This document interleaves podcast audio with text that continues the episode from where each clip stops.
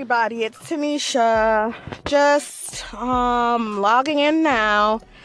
Um, I just want to say how my mood has been today has been so down. It, I'm in Connecticut, so it's snowing, raining kind of. Um, I'm sitting in my car. It's pretty cold out here. Um, definitely this weather is not making me feel that great and I just really just want to snuggle up in my bed and stuff and I'm going to have to go to the grocery store and do all the normal routines even though even though there's snow out. That's the only one thing I hate about New England is the snow and the cold and we have to shovel and like I said back in my first podcast, I have a um injured shoulder. So it's not that easy for me right now. So I've been really thinking been thinking about vacationing.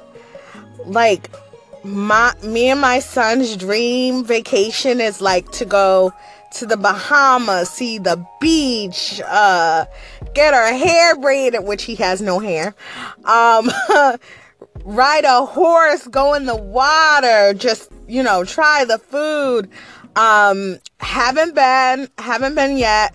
Looking around for prices and actually um, going on a girls' trip to the Dominican Republic.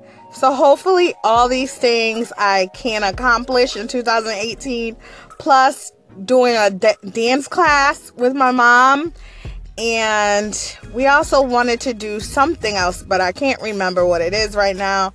But I'm like so excited to like really try something new and get out of my comfort zone and kind of get out get out more. Like go to the movies hang out with friends more maybe even make new friends.